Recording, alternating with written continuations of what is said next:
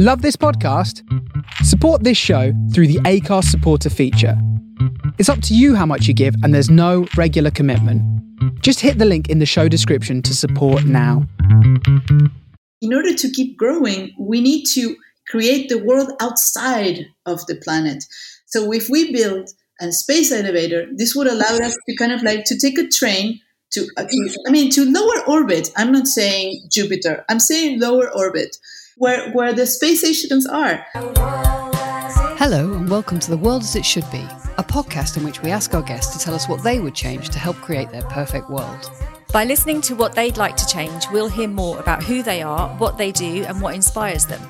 This podcast is brought to you by the team behind Prima Donna, a uniquely anarchic and joyous festival of everything creative. My name is Shona Abianca, and I'm a book publicist working with some of the most thought-provoking authors writing today. I'm Catherine Riley, a writer and director of the festival. We're delighted to be your guides on this podcast adventure. The World As It Should Be from Prima Donna. Author Pola Oloixarac was born in Buenos Aires and now lives in Barcelona. She has written 3 novels and is a regular contributor to the New York Times, El País and La Nación. In 2010, she was chosen as one of Granta's best young Spanish novelists, and more recently, she won the Eccles Centre and Hay Festival Writers' Award. Pola's most recent book, Mona, is about to be published in the UK. It was chosen as the best book of the year by the New York Public Library, Book Forum, AV Club, Lit Hub, Thrillist and Redbook. Quite a list. Welcome to the podcast. Welcome. Hello. Thank you very much for having me. It's lovely to have you. You're over in Barcelona at the moment. Yes. I'm living in Barcelona. I moved here right before the pandemic. So I kind of arrived and 2 weeks afterwards, the confinement started. So it was quite a way to get to know. And what tempted you to Barcelona? Well, I was kind of running away from Argentina because things had gotten a little rough because, there was this government change and etc. And I knew that it was going to be complicated for journalists working there. And it has. So a lot of people are fleeing Argentina right now, even if they're not journalists, just because there is a massive crisis, which is quite cyclical at the same time. We're kind of used to it, but yeah, it's horrifying. So if you can't, most people who can just leave. Mm. So we're kind of populating the world, Argentines all around. Yeah. But your family are back in Buenos Aires, are they? Yeah, my mom is in Buenos Aires, my dad's in Buenos Aires, and yeah, and my friends are there. You're settled now in Spain. You're enjoying it. Yeah. It's quite lovely here. It's I don't know. We have a little community of not necessarily expats, but Latin American people that live in Barcelona, and it feels it's very lively. It feels as if it was Buenos Aires, but without all the drama, without all the terrible things that had happened. As if Buenos Aires had kept growing and being awesome, and everybody's happy. So it's quite nice. And there's the beach. Yeah. That's a great strapline for Barcelona tourism. Buenos Aires. Without all the shit. Yeah, exactly. Just send that over. So tell us about Mona. Tell us about your book. What's it about? What do you want it to achieve? So I started writing Mona, and I wanted to do a book really centered on this woman character who would have this avidness for the world, but at the same time, have to be in professional places, such as she's a writer. She goes to Sweden because she's going to this literary festival. At the same time, she's getting into trouble as any young woman would do, as in getting seduced by people and having drugs, and at the same time running away from something that she does. She's not really sure what it is. But I also, one of the things that I really wanted to do was, I had been when I was growing up, reading, Henry Miller and Bukowski and Martin Amis and all these guys, they were kind of the bohemians, of bohemian writers that were having amazing lives. And at the same time, drinking and writing poems on the backside of, the lady friends. And I was there are no female characters like that who are also, enjoying themselves in the world and getting into trouble massively. But also like being really concerned about, you know, like what is to be, a creative person in the world, and what is to be a creative woman in the world. So I really wanted to explore that, to have that kind of a character. And so that was kind of like what organized Mona. There, you mentioned it then, and there's like these brilliant caricatures of like literary fellows and people who are literary greats in some way or another. Like one of them quotes as in his speech, like just copies, plagiarizes. Is it Beckett? Just reads out paragraphs of somebody else's work as a flagrant kind of plagiaristic moment, and gets away with it because he's just considered to be a great writer. How fun was it to send up that kind of literary world to kind of poke fun at it? Well, I've been having a lot of fun, and at the same time I used to, have a terrible time because I was super nervous. I didn't know how to, I was very anxious socially. I didn't know how to engage, which is very normal when you are, among humans. And you're alone and days and days, etc. And one of the things that really helped me to move better in this world was just, to treat everybody as a character. So when I arrived in a place, I was like, oh, great. So my novel is my life. So I'm meeting the character. He's doing this, he's doing that. So reality became enchanted for me. And it's kind of like, a way that I kept on doing. Like, so, if I go to a place, like I don't get bored anymore because I just feel like, okay, so this character is doing this. She wants me to notice something, or there's something going on behind. And so I just keep, this is, this is helpful and kind of healing for me. And so, well, and at the same time, like, of course I would like, after like having all these experiences, I would just, go back to bed and write or take notes all the time. And so this was like really a way to be alive in the world and writing at the same time, because I would be taking notes all the time. And that's also a beautiful thing that I think I learned from Slavoj Žižek, which is this, fantastic philosopher. He says that kind of the secret to write is never to write. You're either taking notes or editing the notes, but there's no like writing moment.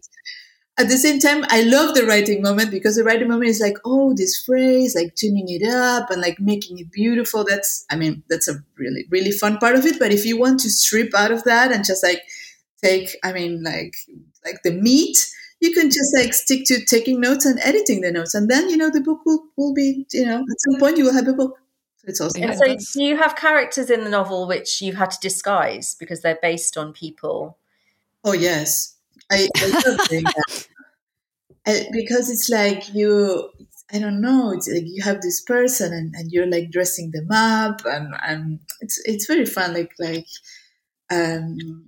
Because I wouldn't want anyone to feel offended. And at the same time, I think that people that would feel offended would also kind of like love the fact that I look nauseous. So what's so bad about that?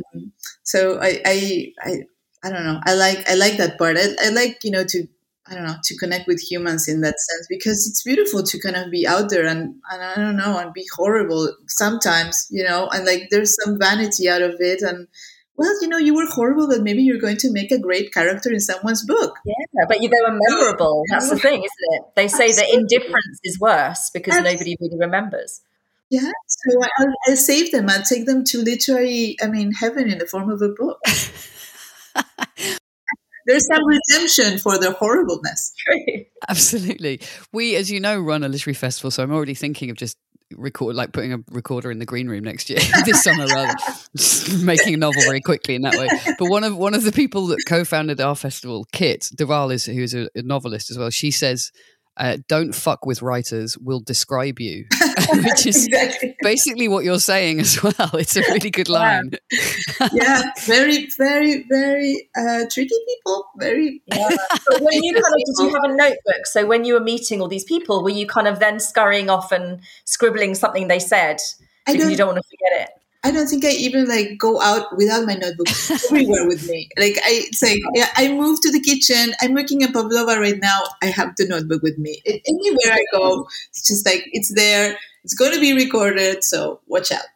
Dedication. Well, don't write about us, please. You're too beautiful. But I need more. Well, we've got time. Strap in. What kind of pavlova are you making? Just, you know, whilst we're talking about baking. Oh, I'm making the strawberry pavlova. There's this recipe by Nigella Lawson that I love. Oh, Nigella is Nigella. Yeah, she's wonderful. Great. Yeah, amazing. Yeah. I'm so annoyed this is virtual. Amazing. Have you made her? I'll tell you my favourite cake, Nigella's chocolate Guinness cake. Oh, I haven't tried that one. It's amazing. It's in a book called Feast. Oh, okay. Feast. Okay. So this is the third time Shona's mentioned this book, this cake, sorry, this week. And it's her birthday soon. So she keeps talking about this cake. I'm going to have to fucking make this cake. And I have to wait till April. I can't wait. Oh, April is the coolest month, but it's the best month as well. It is. It's your birthday in April. Oh. So nice. No, I was just quoting, you know, T.S. Eliot, my birthday is on September 13th. Sorry. Oh, that's my mother's birthday. So that's also a very good day.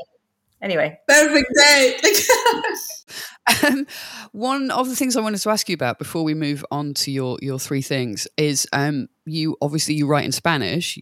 That is your first language. But and so the version of your book that I read was translated. How closely do you? I'm just interested in that process. Like, how closely do you work with a translator? How do you make sure that what you're trying to say is accurately captured by a translator writing in a different language? Yeah, well, I worked very closely with Adam, who's an absolute genius. Right. We became friends in San Francisco, and he's so, I mean, he knows very well the contemporary culture, and he would. The thing is, when you're writing a book that has humor, you have to kind of like adjust the pitch when you're moving on to another culture, which is you know, the English language. So in order, you know, not to sound harsh or just like, I don't know, maybe, you know, like not sound good. I mean, you really had to tune in the pitch, and he was great at that. And so we worked together, and it was great because I absolutely love him, and he's fantastic. He writes great prose. He wrote this book called American Messiahs, so he knows a lot about like arcane Americana. Wow, amazing! And so, will you be taking your book to festivals this summer? Is that part of your plan, or? Oh, I'd love to. COVID dependent? If any festival would have me, because I can definitely invite you to one. I cannot wait to. I can bring the cake. And then you're definitely coming. Headline slot, amazing. Okay, well, let's talk about that. To the Edinburgh Literary Festival in August. Okay, cool. And that's great. I'm super excited about that because I've never been to Scotland. Oh, it's beautiful. Edinburgh is absolutely beautiful as well, and the festival is so good. But Prima Donna Festival is also good, and it's on the end of July. Yeah. Let's talk. Okay, let's move on to your three things for creating the world as it should be, which is what we're all about. Do you want to explain the first one and talk us through it?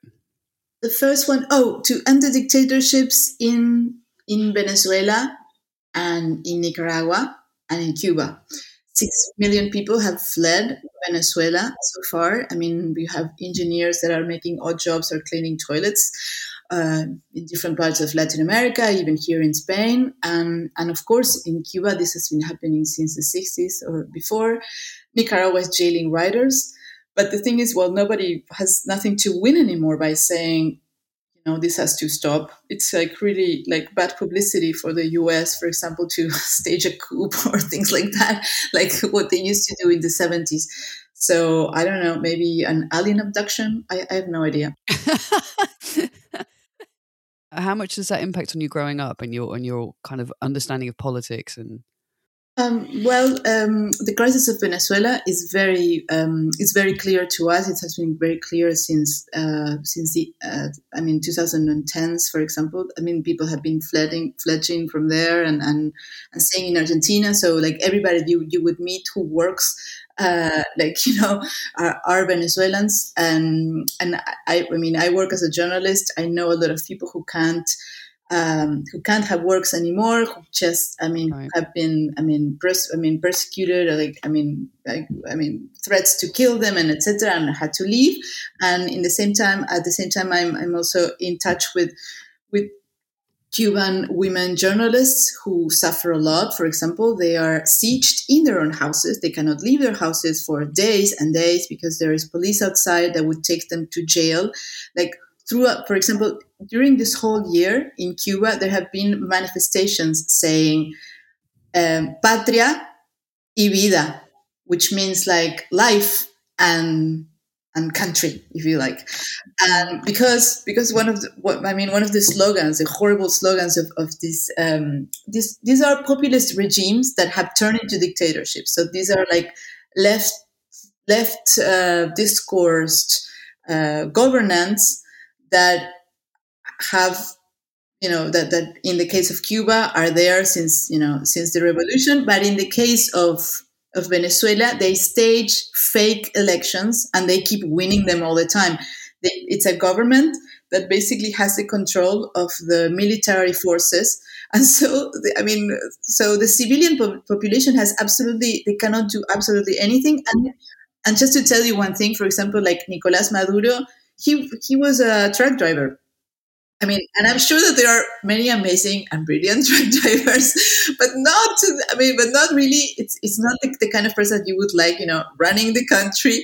And also, for like 10 or 15 years without no map whatsoever of what they're going to do. And just, being super rich. I mean, they're absolute millionaires while people are starving. So that's also the issue. Like people are starving in Cuba, people are starving in Venezuela. And this is why they're just running away. I mean, they cannot have their lives there anymore. And so it's splitting families. It's a whole drama. When did you become aware, like your childhood growing up in Argentina, when did you first start to become interested and aware of what was happening and asking questions? Well, I think I was interested in what was happening in Cuba since very early on because, When I was born, for example, my aunt, she was a fighter for the revolution, right? So she was a guerrilla. So she disappeared for some time during the dictatorship, and then she appeared. So my family was always connected with some leftism discourse, with the bad parts and the good parts of it. I mean, the interest, in making the world a better place, but at the same time, like all the dark side connected to that. So we would see like that even though there was this like benevolent discourse towards Cuba as this amazing place that fights capitalism, where communism reigned and everybody has access to the same things, was actually not real. That, I went to Cuba and I don't know, I mean, little girls are getting prostituted on the streets just to, for a little soap. It's harrowing. And this has been harrowing for just so long that people tend to forget. But these are generations that are being destroyed by this regime.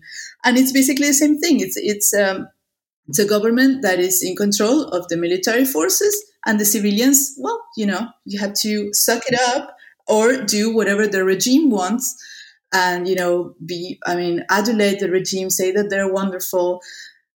And that's the only way for you to survive. And so there are all these women journalists that are like, no, this is an absolute patriarchal system where women have no right to, are not given any voice, are not given any freedom.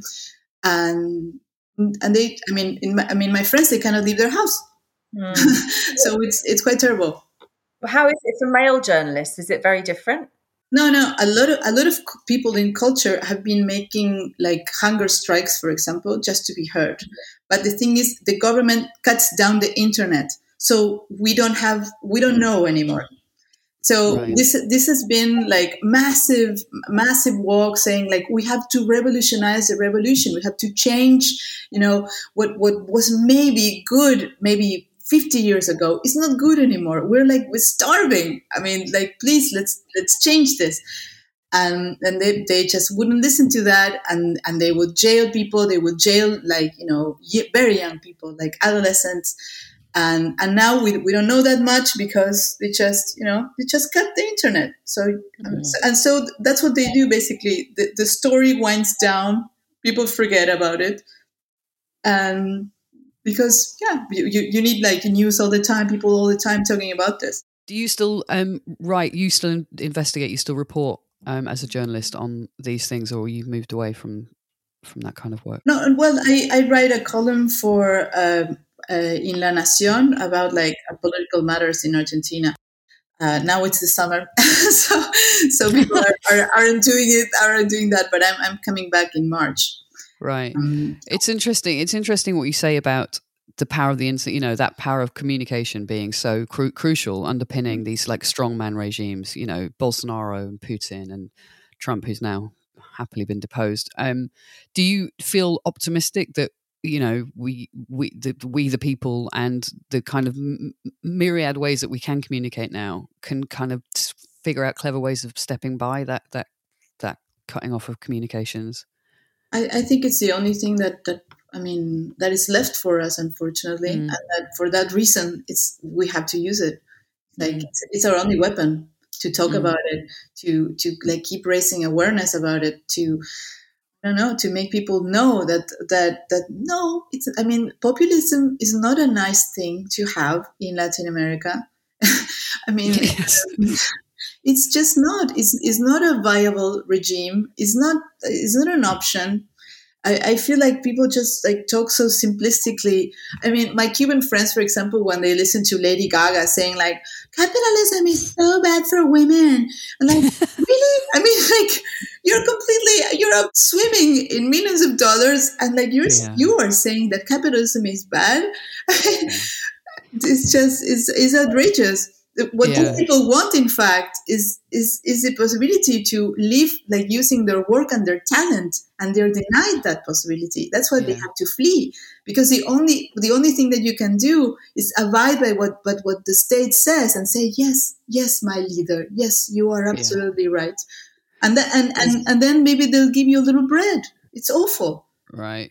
There's a great line in Mona that I pulled out when I was reading it because it made me think about this and your work, your other work as a journalist, and the line is, whatever distance we can put between ourselves and hatred, that's freedom. That's all the freedom we're likely to get. So basically you're kind of talking about, I think, or maybe, you know, you tell me what you're talking about in that quote and more largely what we're talking about now. Well, I feel that there's all these discourses of hatred that are a way to disembody societies from their connection to their collective soul. It's excruciating how they tear apart societies completely. I've seen that happening in Argentina, for example, because where the government has a very strong discourse against journalists, for example, saying that they are Christina Kirchner, the vice president, said like a month ago or so, she said that back in the 70s, the dictatorship had people torturing. But now it's much easier because the new torturers are the journalists with their pens and with their media. So she basically equated... I mean, of course, she was absolutely banalizing the horrors of the dictatorship, but at the same time, putting the journalists in the position of the enemies of the state, the enemies of Argentina, which is a very dangerous thing to do. Yeah. Because it can arouse, you know, a lot of hatred in civilians, saying like, "Oh, you are my enemy now because you criticize the government," and That's what Trump did, isn't it? He made the press the enemy. Absolutely. Yeah. Another populist, but this is like left. I mean, it's a populism, but you know, with a leftist discourse, it's the same kind of problem. I mean, my friends at La Nación, I mean, they had like their tires broken, like inside of the newspaper. Imagine that. So like there's this constant threats and constant. On the one side, the threats, and on the other side, the threat, like giving out money, like actual money, to the people that are nice to them. So if you are poor, if you don't have like a lot of opportunities, if you're like, well, you know, I have like this job, what can I do? Yeah, okay, I'm going to, if you want me to say beautiful things about you, government, okay, I'll say them. So that's a situation. That's how you fuel hatred at the same time, because you buy out a lot of people while you threaten and menace those who wouldn't bother. I mean, wouldn't abide to that or are stronger for any other reasons. Yeah. So Mona is actually doing that path of life that I didn't take, and so she's actually there. She's working there, and I lived there for like 4 years or so, which was during the Trump years, which was incredible because again, an enemy. I was a person of color, which I didn't know by then because in Latin America we don't, and in Europe people don't use them. So for me, it was like I take a plane, I get inside the States, and I become a person of color. I take the same plane back out. I just cross the frontier and I'm not a person of color. And maybe something ontologically changed in me that made me a person of color in that place. And I don't know. But so it was super interesting to realize that I was this person of color, that there were, things that were expected of me. And there was like a role that I was supposed to play in this host new society that I had. That I was in. And so this was a lot of inspiration for Mona as well, because I realized that in a way you're typically, you're asked to do some lip service to the society that is your host, because this makes, the society that is the host, feel so generous and wonderful. Like, look, we also have some people of color here talking, look at that. How amazing is that? But at the same time, you weren't really asked to talk about literature. It was always so from your position of a Latin American woman, person of color, etc., is there anything you like a little footnote that you'd like to say? So people weren't talking about literature anymore. Literature was still reserved for, the old man, with the white bears, etc. I think that is changing. But at the same time, I think it's a fun conversation to have. What is expected of us as people of color?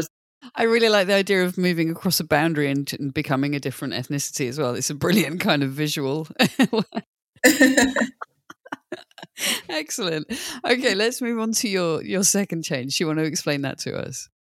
Make Latin mandatory in state-run primary schools, and then move on to include ancient Greek. I think this would provide a lot of work for literary people, and the society would be definitely enriched because we would be less prone to be engulfed by politicians who use Latinate constructions as a way of something cultivated or clever. I mean, for example, Boris Johnson, he does it all the time. Yeah, obviously. Yeah. The minute you say that, you hear children across the country go, "No, it's the worst idea ever." But then you counter it by saying, "But then you would be able to counter bluster the nonsense of Boris Johnson and Jacob Rees-Mogg," and so they'd be like, "Okay, yeah, I'm in." So yeah, carry on. Yeah, anybody can be like their own Latin Superman, and truly, I think the humanities are going to be more and more important as artificial intelligence advance and keep on, and as software itself keeps rolling over the world, because there's one thing that the artificial intelligence won't figure out on their own is the past. Is the intricacies of human behavior, and it's all those things that are trapped and that are coded inside Latin, inside the classics, inside ancient Greek, and inside the richness of Romance languages as well. Because when you learn Latin, then it's much easier to learn the Romance languages. So, how do you think society would change? What difference would you see if we did bring Latin back and ancient Greek? It would change us a lot because a lot of people would have, for example, you would have people teaching Latin. Everybody would be feeling the yum, inside of them. It's the same way as they feel Shakespeare. They would feel it's the Aeneid. And this would create a special music throughout the UK, throughout Europe, truly. And I think it would be really special. And I think we will be better equipped to deal with artificial intelligence in the end, with the further development of the world in its technical sense. I love it. I love the idea of it. I look you're putting me in mind of that Odysseus, mate. Yeah, no. It'd be amazing. Conversation would be so much more rich. I just you mentioned AI then, and there's a section in Mona where you talk, some of the characters talk about AI and the theoretical possibility of a robot being able to write a novel. And I think the date in the book is something very near, like 2048. They've kind of, is that a real piece of research, or is that poetic license by the author?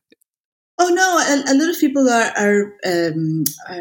toying with that possibility of entire books of fiction written by artificial intelligences. Many artificial intelligences are now being trained to imitate the classics. You can see that the machine has something like that can be likened to an imagination, because like weird things are out there that were not like proposed by men. And so it's like in these like tiny moments, it's like, well, the computer is doing something as thinking, as imagining a possibility. So that's kind of beautiful. But yeah, one of the things that this character, who's a Colombian writer who likes to talk about like technology, and it's kind of like his thing.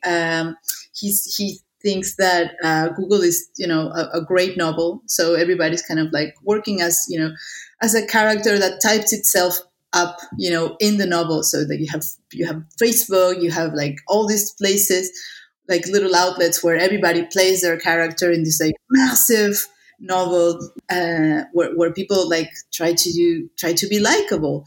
It's as if it was like the biggest representation effort of mankind to have like this absolute massive novel. So in a way, there's already a novel going on that we're all like partaking, that we're all participating in, and yes, and then there are these other experiments of people saying like, well, let's do this like young adults, etc., that would have to have this kind of, for example, a lot of people like measure how long the attention span is sustained.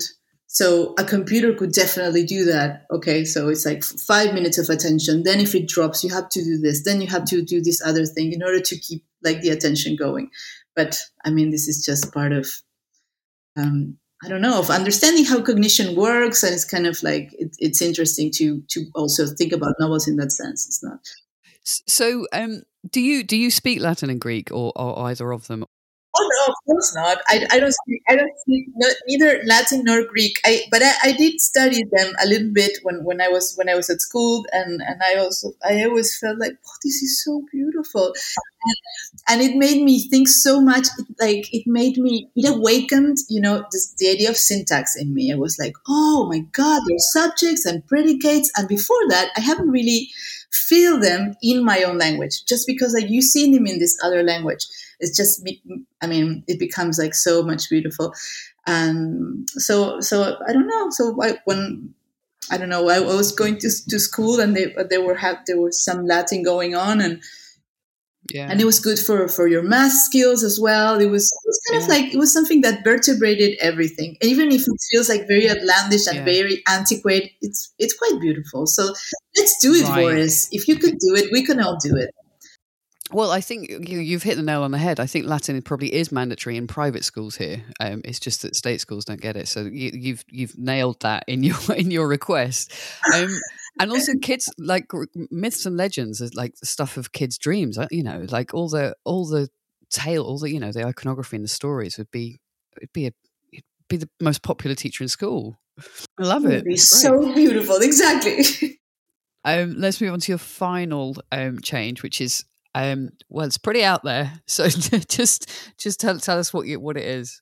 I think we should put together a space elevator that allows us to build the necessary infrastructure to become an interplanetary species. Simple. Love it. Where did this come from? Well, the climate the climate crisis is real, and we are fighting the climate change.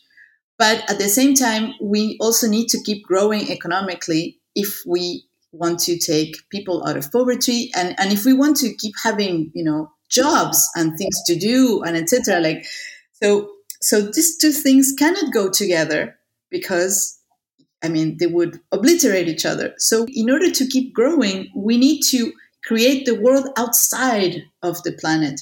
So if we build a space elevator, this would allow us to kind of like to take a train to lower orbit. I'm not saying Jupiter. I'm saying lower orbit, where the space stations are. There are different space stations already, But if there is a space elevator created, this would allow us to create the infrastructure because, you need to, there's a lot of lithium outside. There are a lot of like rare metals that are worth so much money. And so if this space elevator is created, then it would be much easier to kind of like, hey, you take a train to the space station, and from there you can like go like and start like mining stuff to bring the metals down, and so you bring out the GDP of the Earth into lower orbit instead of like making the GDP inside of the Earth and then destroying the Amazons, for example, because if we keep having economic like very strong and growing economical growth, we're going to destroy the planet. This is a really well thought out and reasonable argument, but what's happening in my head is that I just it looks like in a shopping centre, just an endless escalator going up with just a person in a spacesuit, just standing patiently. I also think space elevator sounds really quite sexy, but in the UK we would call it a space lift. Lift is actually more airy. I think it should be renamed space lift. Right, I've gone straight to escalator. Escalator.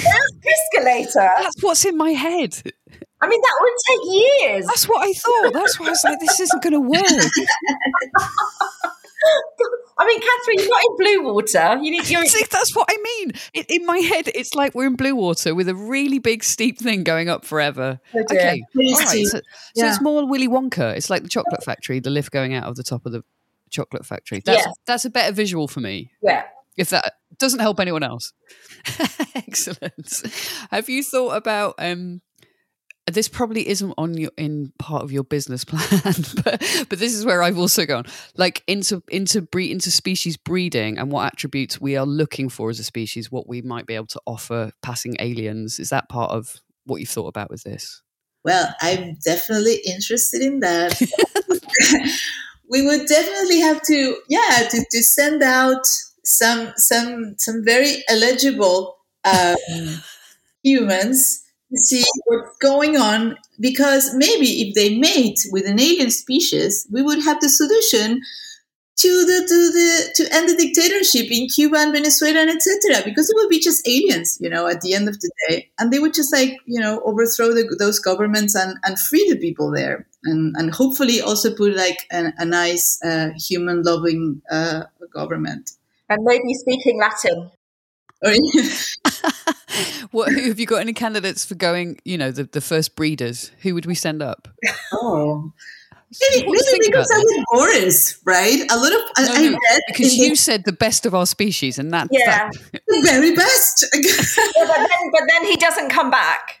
Like he just stays there. Well, I guess we had to mend between ourselves. Okay, we do. Oh, I see. It's all a devious plot to put them in the elevator and send them off. I love it. Well, I read that so many women are so interested in him. I read in the UK press that did he write that? He might have written that. It's one of the wonders of the world. It's a great unsolved mystery how he's managed to have so many children with so many women. Anyway, I like it. I'm sold. I'm completely sold on this idea. Brilliant. On that note, thank you so much for coming on the show. What have you got lined up next? What are you doing? I know you've got to take the Pavlova out of the oven, but on a longer scale.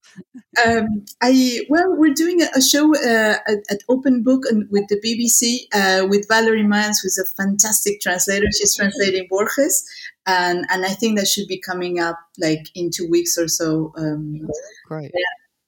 Brilliant. Yes, and I really can't wait to go back to London. So hopefully. Great. Well, we can't wait to have you. Yeah, and really, really good luck with the book launch and everything that happens. And it was published yesterday, I think, wasn't it? Yes, it just came out. Congratulations, yes, fantastic. It's a fantastic book. All right, thank you again. Thank you. Thank you for having me.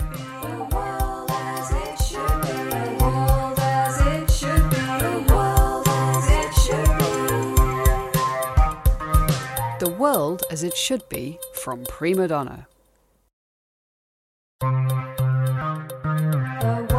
world as it should be, the world as it should be, the world as it should be, the world as it should be, the world as it should be, the world as it should be, the world as it should be. The world it should be from Prima Donna.